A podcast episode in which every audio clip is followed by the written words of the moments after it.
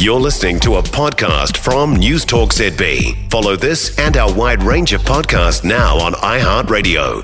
Now, China has the economic wobbles, but Auckland businesses think there's still plenty of commercial opportunity there. The Auckland Business Chamber is taking a delegation of 30 businesses to China this week, and the CEO, Simon Bridges, is the one in charge who's with us now. Hey, Simon. Hi, Heather. How are you? I'm good, thank you. You feeling confident about China?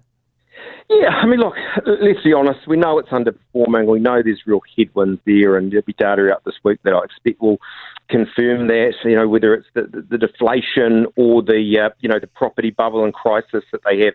But what's also true, and having just come back from India, that's the reverse of all of that. You know, it feels exceptionally confident. It's growing at seven percent. It, it, it feels you know very bullish about its future. Nevertheless, you look at China and say it's still 40 times the two way trade that we do with India.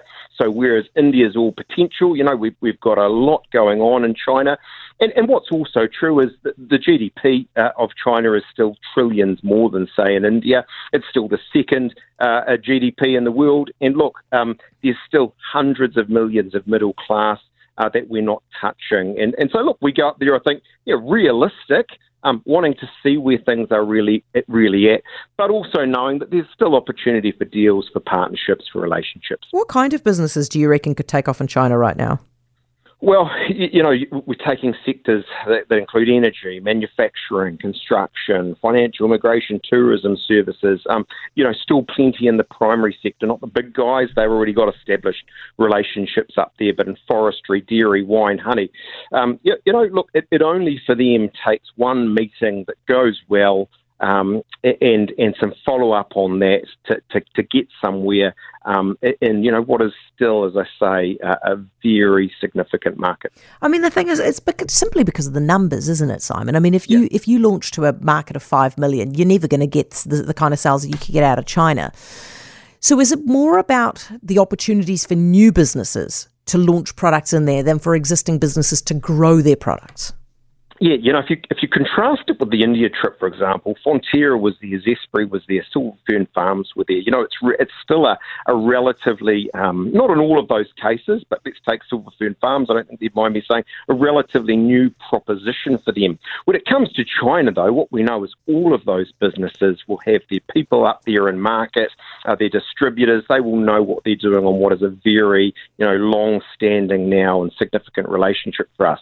But there's still plenty of new, smaller businesses that, that look at China and still do have opportunity. You know, none, none of this is to say I'm naive or, or they're naive, you know, and investing their hard earned cash and going over there. But yeah. they'll learn about the system, uh, they'll make some relationships, and I, and I expect we'll see commercial deals done on the trip.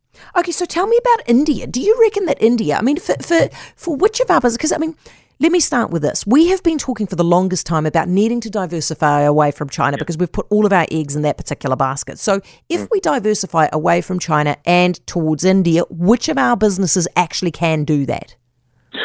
Well, there's, there's no doubt that's the kind of the holy grail, right? We, we, we don't try and say it or say it too often, but it is, in a sense, a hedge against what's going on in other mm. places, mm. including China, right?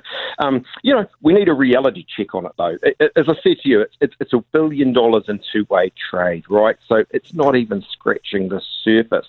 An FTA um, actually, let's scrap the, the F for free, um, but, but even a trade agreement of some yeah. sort still a long way away.